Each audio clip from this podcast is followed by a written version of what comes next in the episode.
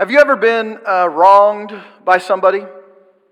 Maybe a, a coworker uh, does something, wrongs you, tells on you, does something, blames it on you. Maybe a, a, a friend, or maybe even a family member.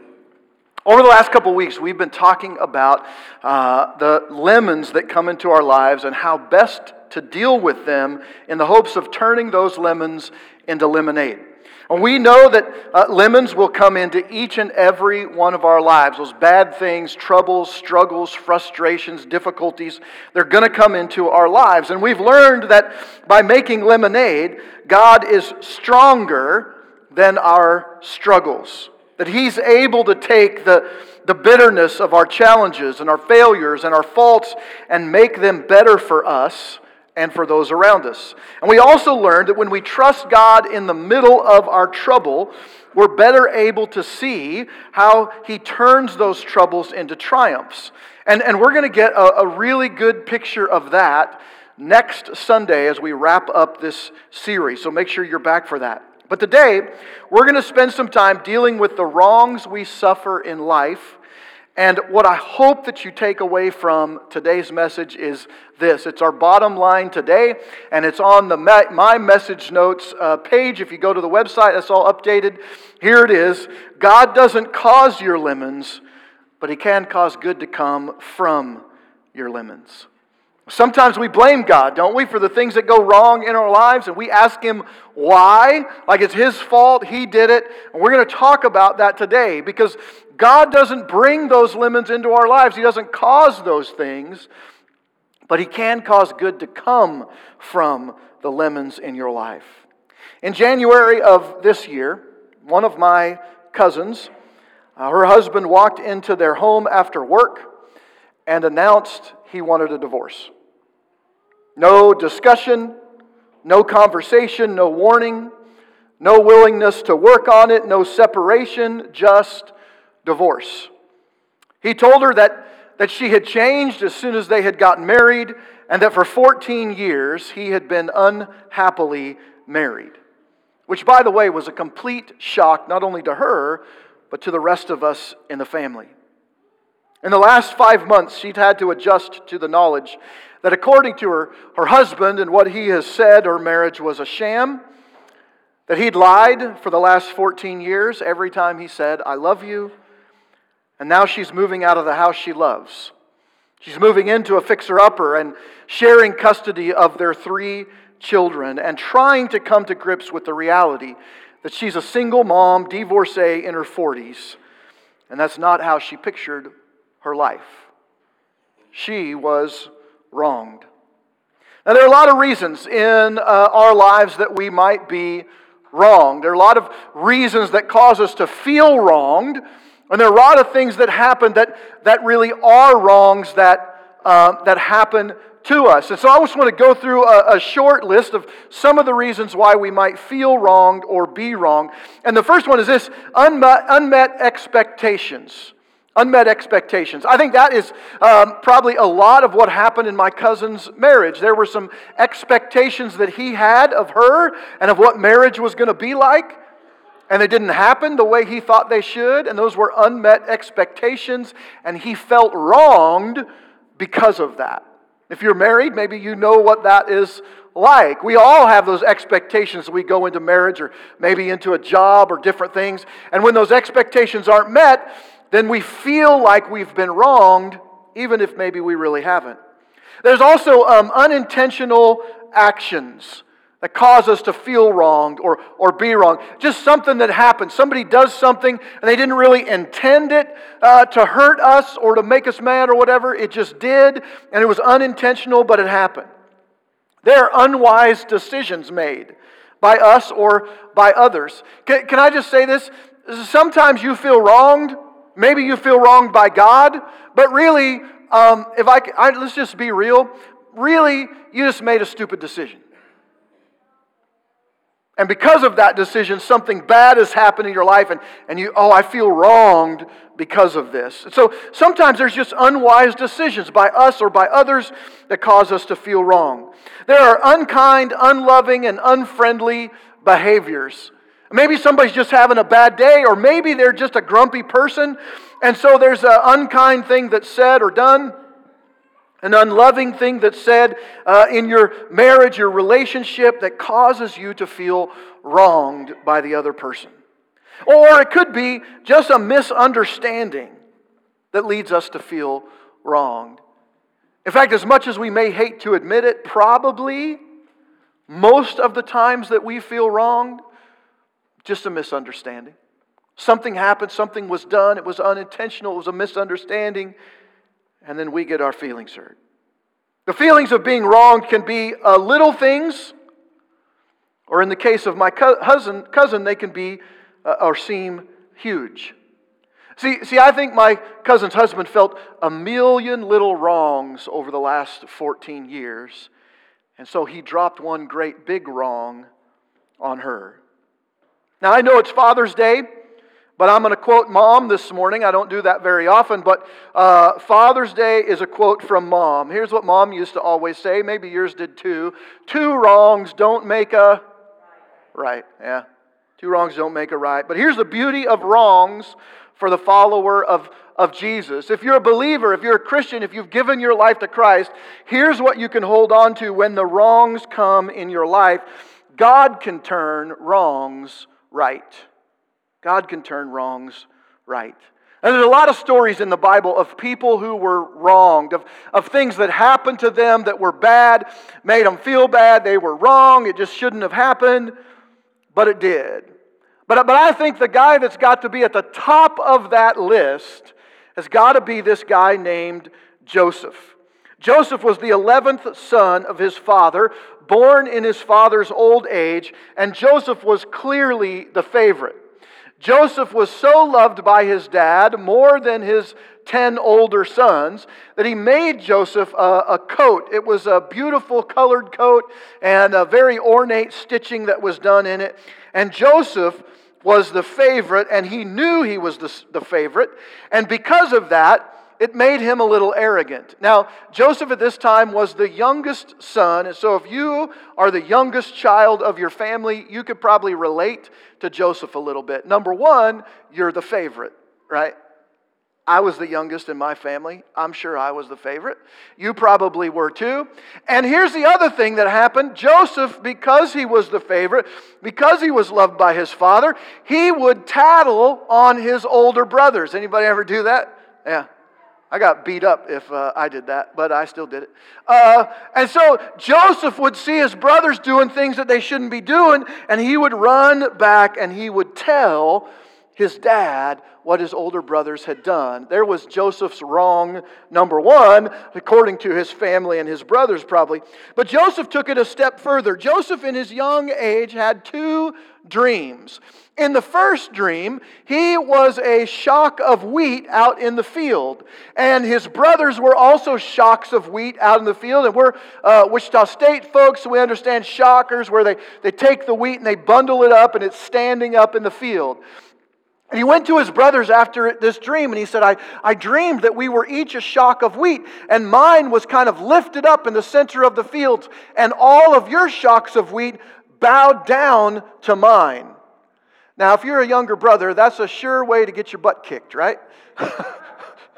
uh, by the way, bro, you're going to bow down to me one day. Yeah, that didn't work out very well. Um, but Joseph didn't learn from his mistakes. Instead, he had another dream, and this dream he told to his brothers and his father and mother. And in that dream, his second dream, they were stars.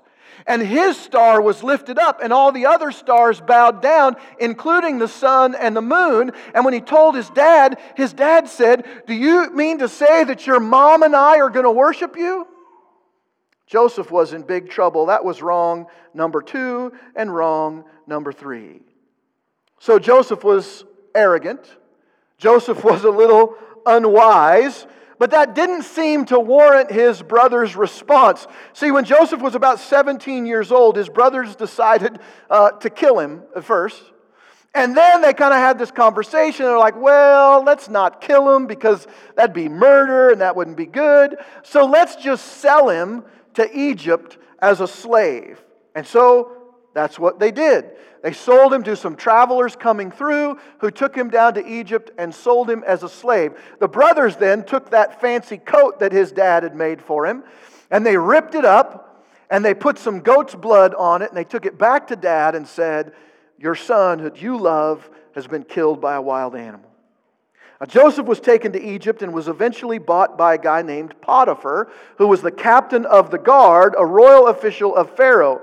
And the text tells us in Genesis that God was with Joseph because Joseph was faithful to God. See, Joseph was so honest and trustworthy in all that he did that Potiphar eventually put Joseph in charge of everything in his household except his wife.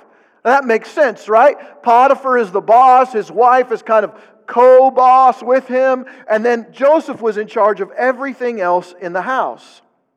Well, eventually, Potiphar's wife came to kind of fancy Joseph. I guess he was a good looking dude. And she tried to seduce him. And she tried over and over and over to get him to sleep with her. But he, because he was honest and trustworthy, he refused her advances. Now, finally, she got him alone and tried to seduce him again, and he ran out of the room. While he was running, she grabbed some of his clothing and ripped it off of his back. And then she was so angry with him that he wouldn't indulge her that she claimed he tried to rape her. Potiphar was furious about this because he had trusted Joseph with everything in his life. And so he felt wronged by Joseph for trying to take advantage of his wife, and he had Joseph thrown in prison. While in prison, God is with Joseph, and Joseph is faithful. He's honest and trustworthy. And he is promoted to be in charge of all the other inmates in the prison. Now, at this time, there are two of Pharaoh's uh, closest helpers who are in prison as well Pharaoh's cupbearer and Pharaoh's baker. And Joseph is in charge of them, and he's making sure they get their food every day and they're taken care of, and their cells are locked up, and all of that kind of stuff. And one day, Joseph comes in to work, and, uh, or I guess he's in prison still. He gets out of his cell, he goes take care of everybody else. And he comes to these guys, and they just don't, they look sad. And he's like, What's going on? Well, they each had a dream. And so the cupbearer tells Joseph his dream. And Joseph is uh, given by God the interpretation of that dream. And so he tells the cupbearer, in three days, Pharaoh is going to restore you to your previous position as cupbearer. And that was pretty exciting for the cupbearer. He was pretty excited by that. Hey, I'm getting out of prison. I'm going to go back to work for Pharaoh. And so Joseph said, Listen, when you get to work for Pharaoh again, would you just mention my story to him? Would you tell him about how I was sold by my brothers? Down here to Egypt about how I was wrongfully accused of a crime I didn't commit, how I ended up in prison, and how I've been faithful in my duties here. And, and Joseph was hopeful that the cupbearer, by telling Pharaoh, would be released, for, that Joseph would be released from prison, and then he'd get to go back home to Canaan where he lived. Well, the baker was so impressed with the interpretation that Joseph gave to the cupbearer that he told Joseph his dream. Well, Joseph uh, has a very different interpretation of the baker's dream. He said, In three days, you're going to be killed for what you did. Not a very good deal. Well, the cupbearer goes back to work for Pharaoh, and when he gets there, he's so excited about his job, I guess, that he forgets to mention to Pharaoh about Joseph's situation.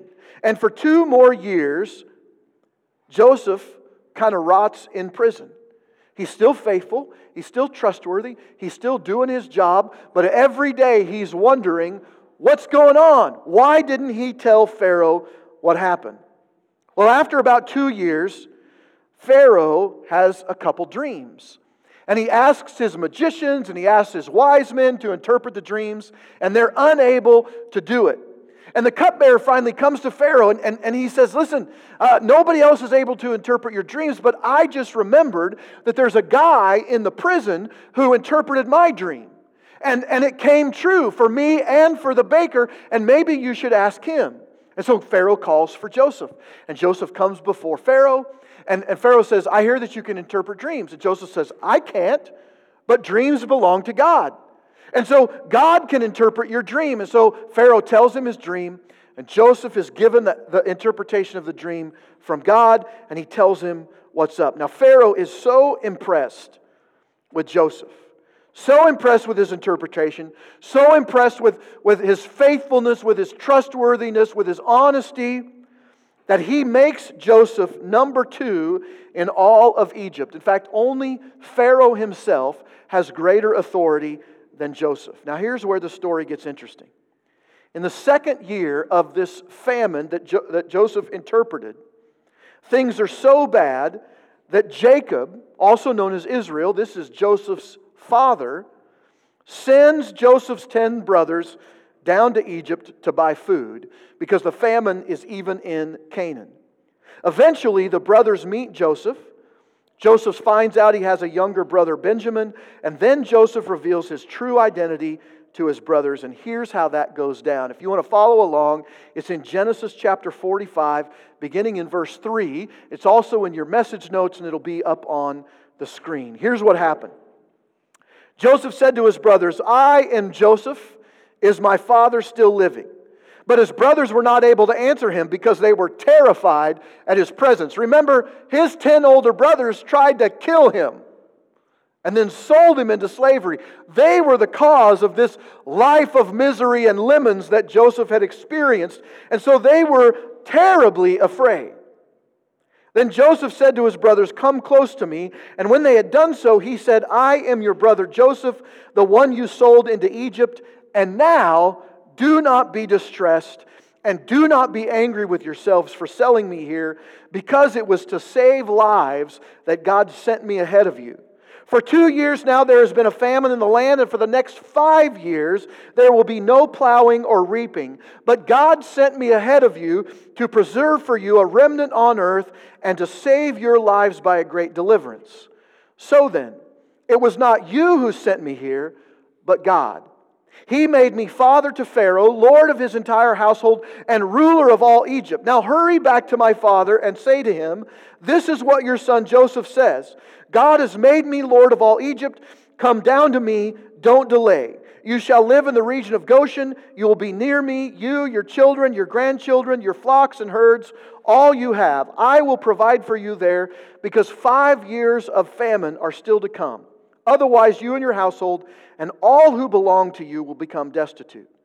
You can see for yourselves, and so can my brother Benjamin, that it is really I who am speaking to you. Tell my father about all the honor accorded me in Egypt and about everything you have seen, and bring my father down here quickly. And then Joseph threw his arms around his brother Benjamin and wept, and Benjamin embraced him, weeping, and he kissed all his brothers and wept over them. Afterwards, his brothers talked with him.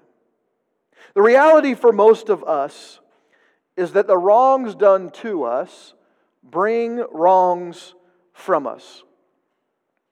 Do you see that in, in your life?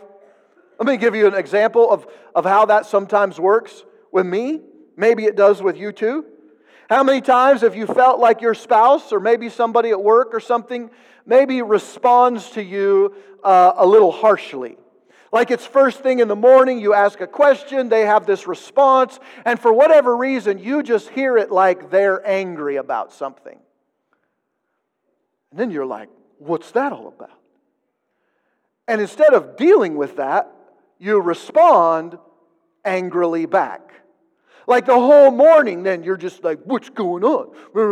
And then neither one of you knows why the other one is upset, but you're both upset because you both feel wronged by however what was said and this was said and how it was said and how we heard it. Okay, maybe I'm the only one. Without God correcting our incorrect responses, without God helping us turn the other cheek, without God teaching us to sow love to people, even those who hate us, the wrongs done to us elicit wrong actions and responses from us. Somebody does wrong to me, I'm going to do wrong to them. And that's how the world works, right? I mean, that's how we function in the world, and we see that happening, and yet we go back to Scripture, and, and God says, don't be like the rest of the world. Don't do that. Don't respond in that way. And so, as believers, we're constantly being corrected by God's word to respond differently to those things, and yet we still struggle with it. And so we see, even when wrong things done to us or the expectation of wrong things done to us elicit wrong things from us, we see even in the moment that God can turn wrongs right. So even though Joseph wasn't perfect, even though he was, uh, wasn't perfect, he was faithful. And it was his honesty and his trustworthiness that gained him favor, the favor of those in authority over him, even when others were wronging him. God was with him because he was faithful. Now, I often pray for my wife and my children and my children's spouses that in their jobs, uh, in their work, in their neighborhoods, in their communities, and whatever they're doing, that they're shown favor by those, uh, their peers and those in authority over them.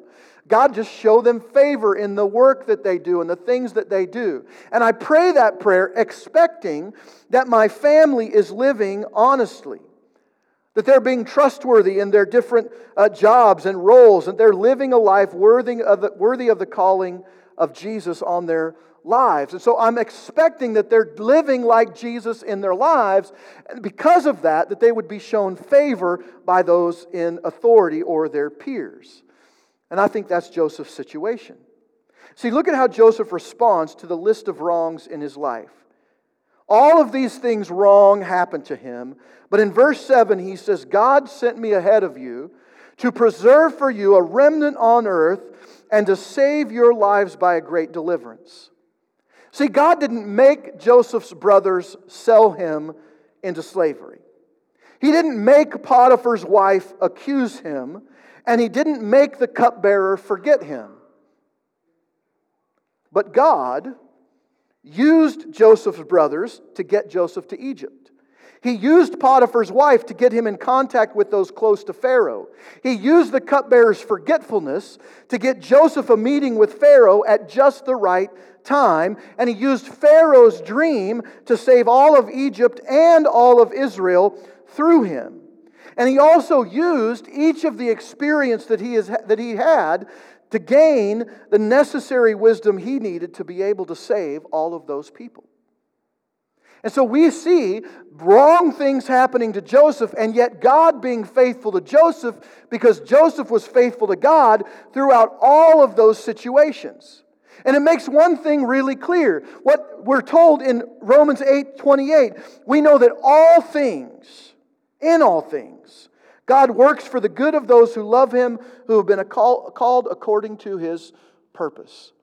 And sometimes we don't get that verse. We're like, why, why do wrong things happen or whatever? Sometimes God is just using the wrong things that happen in your right life to get you into the right place. He's using the wrong things that come at you to bring the right up in you. He's using the wrong things that you find yourself in to bring right for you.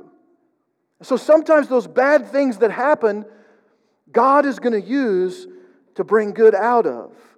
Most of us who are wrong respond wrong. And as my mom said, that never makes things right. And so, how do we turn that around?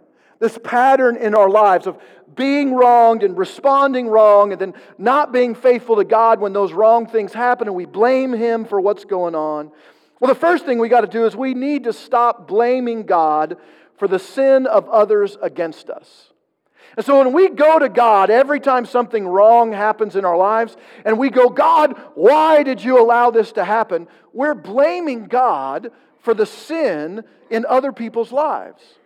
And maybe we're blaming God for the sin in our own lives because sometimes we make stupid decisions and they lead us down a path that causes financial trouble, relationship trouble, whatever. And then we go, God, why are you causing this to happen? God didn't cause it.